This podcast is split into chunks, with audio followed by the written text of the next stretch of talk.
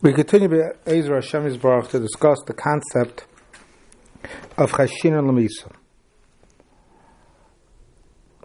The Paiskim, the Rishonim already make distinction that even according to the opinions, the Chashin and Lamisa, that's only regarding Shema Yamas, that the person will pass away.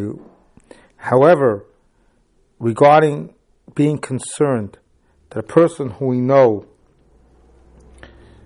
is alive, need we be concerned, Shema that maybe this person passed away? That, the Pais can say, given that every person has a cheskes chai, if we know he was alive, Chazaka teaches us that he's still alive, and we need not be concerned that he passed away. The chash of Shem Yomis is only into the future. And as we've been discussing, this concern of Shem Yomis is machloikis tanoim.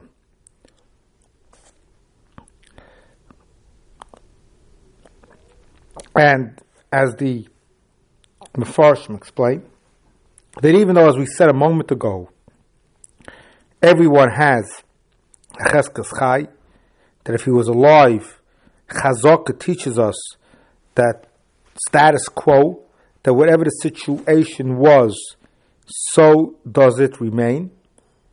But since everybody will unfortunately pass away, so it's a chazaka shasui and therefore we can't rely on the chazaka not to be concerned for Shema Yamas.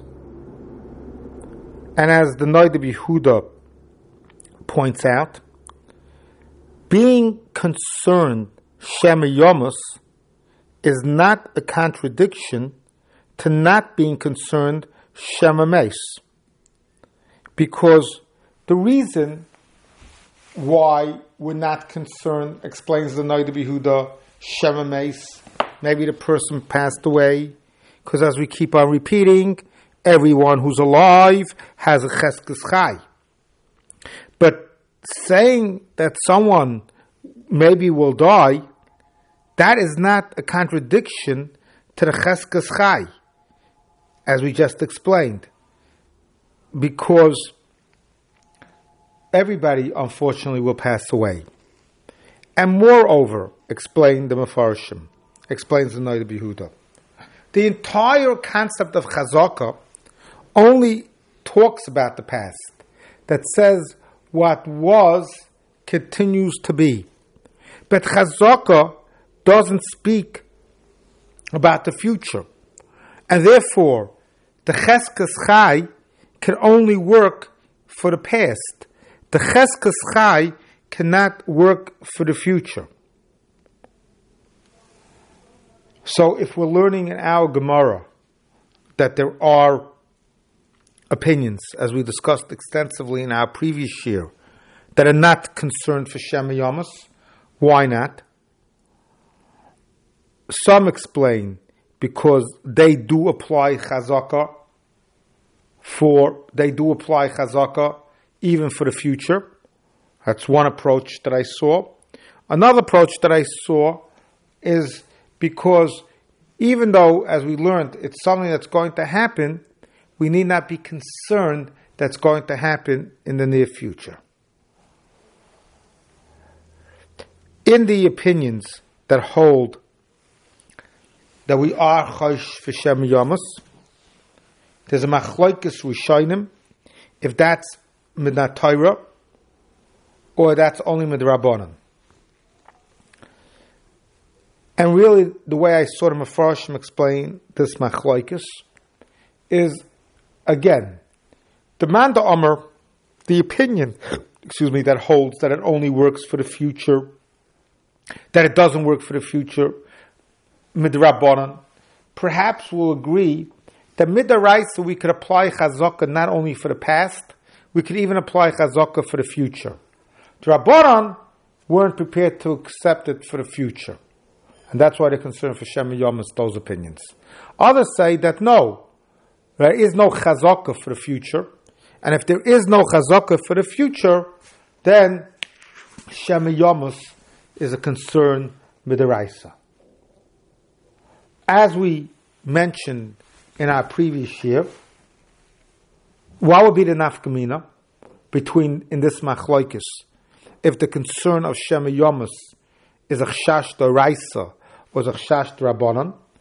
The machloik, the nafkamina would be if when we're dealing with an issa the rabbanon, when we're dealing with a rabbanon situation, need we be concerned for Shema Yomus? If we say that Shema Yomus is a chash so then even by a rabbanon we would be choshish for Shema Yomus. If, on the other hand, we say Shem is only a Rabbanon, so if you couple that the entire concern is only a concern with the Rabbanon, with the fact that we're dealing with a Rabbanon situation, there perhaps we wouldn't say Shem. As we said in the previous year, even the opinions that are not choishish for Shem taught us Taisus that there's a nafkamina, and that's the nafkamina the Rishonim taught us between our Gemara Masechta Yavamis and the Gemara at the beginning Masechta Yuma, between Azman Muat and Azman Meruba. And that even the opinions that are not Chayish for Shem Yomus by Azman Muat are Chayish for Shem Yomus by Azman Meruba. But of course, now the question is, what's considered Azman Meruba or Zman Miut. There are many opinions that hold it's seven days. The raya being from the Kohen Gadol, whose wife was the Kohen Gadol. We know the first Mishnah Masech Yuma speaks about Shivas Yomim. Some say that the Zman is 30 days. The raya, maybe we'll still have an opportunity to discuss it, is from by Nazar we see that if somebody accepts upon himself to be a Nazir, he should fulfill that obligation within 30 days. Because if it's after 30 days, if he's only going to start fulfilling that obligation after 30 days, so we see it's 30 days. And some say that even two, three days are considered Azman Maruba.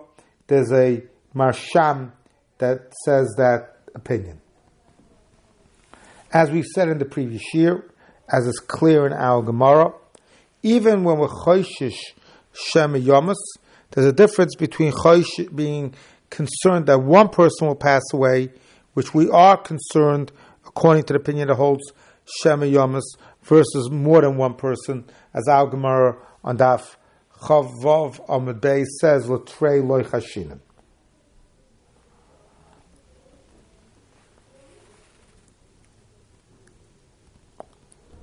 The halacha is, for example, if somebody has ma'aser sheni, he should not store it away. Why? He should not store it with someone else. Because we don't know, let's say even if you store it by a very trustworthy individual, we need be concerned that this person will pass away. As we're saying, we're always Chosh Hashem Yamas. And now, the person who is his Yairish may be an Amoritz, and the halacha is that we're never allowed to have Maisasheni left under the control of somebody who's Amoritz because he has a Cheskas Tumah and he'll be Matamid Maisasheni. There are those that want to differentiate between giving, there's an opinion of the Ravid, between giving fruit versus giving money. And according to the explanation we're giving, it's very understandable. Because, especially in those days, when one stored fruit with someone else, it couldn't have been stored for a very long time. However, when one stores money, it could be stored for a very long time.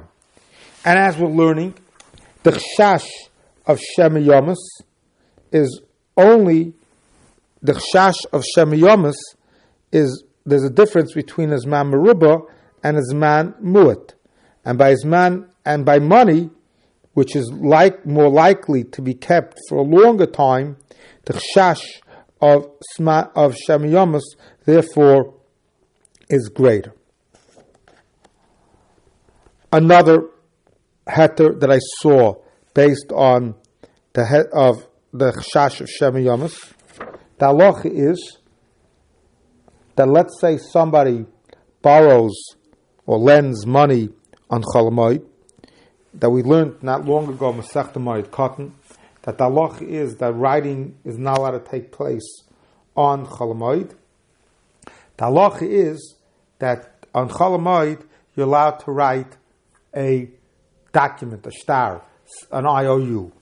Why? Because we're concerned Shema Yomas, maybe the Loiva will pass away, or maybe the Adam will pass away, and now it's a dover of it. So we see that we have a shash of Shema Yomus to allow writing on Cholamoid, which may which to include it in the heter of Dover Avid.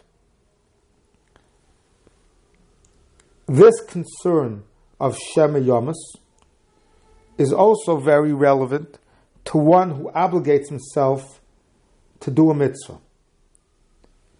And here, the Paiskim have a very interesting concern. Let's say someone makes a neder that he's going to go to Israel. He's going to make aliyah. Someone makes a that he's going to marry a wife. So, on one hand, we have here a chash of Shema Yomis, and he should try to fulfill his obligation as quickly as possible. As we discussed earlier, that this concept of Yomus is very much connected to the concern, uh, to the concept of Zrizim Magdim. On the other hand, the Paiskim say that doesn't mean that one should marry the first woman that he that he meets because he concerns Shema Yomus and he has this obligation. He's supposed to marry a woman who's a worthy shidduch. So that's why the Paiskim is saying it's hard to quantify that on one hand he should try to fulfill his obligation as quickly as possible. On the other hand, on the other hand, he should um, try to make sure he gets the quality that he's supposed to get.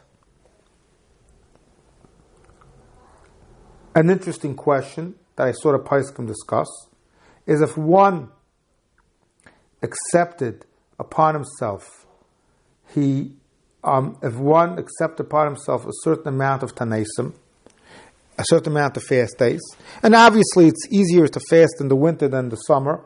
The days in the winter are shorter than the days in the summer.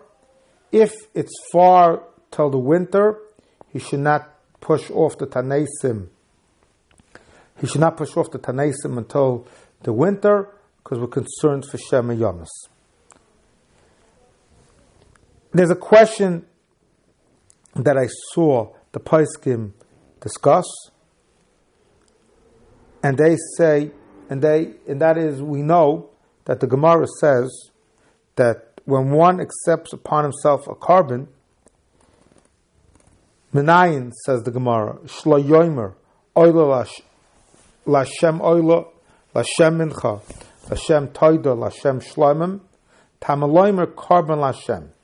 You shouldn't say the name of Hashem first and then the korban. You should say the name of the korban then Lashem. So some want to say that here too the concern is Shem Yomas. And he will have said the word Hashem, and then before he could obligate himself in the korban, he will pass away. And therefore, he should say the korban before he says Lashem. However, based on what we're explaining in our shir, that bezman mu'it, we're not chayish l'shem yamas. So there's man that it takes to say the word korban after you say the word Lashem is certainly, according to all opinions, there's man mu'it. There it's a different concern, say the Paiskim. It's not because of Shem Yamas. There the concern is that he may say the word La Hashem and before he could say the word Yamas, he'll change his mind and will be Mighty Shem Shemayim Levatala. In conclusion to this, to this series of Shurim on Chashin Lamisa, we should remember the words of the Tana in Pirkei Avos, Perik Beis, Mishnah Yud, Rebbe Lezer Omer, Shuv Yom Echad Lefnei Misascha.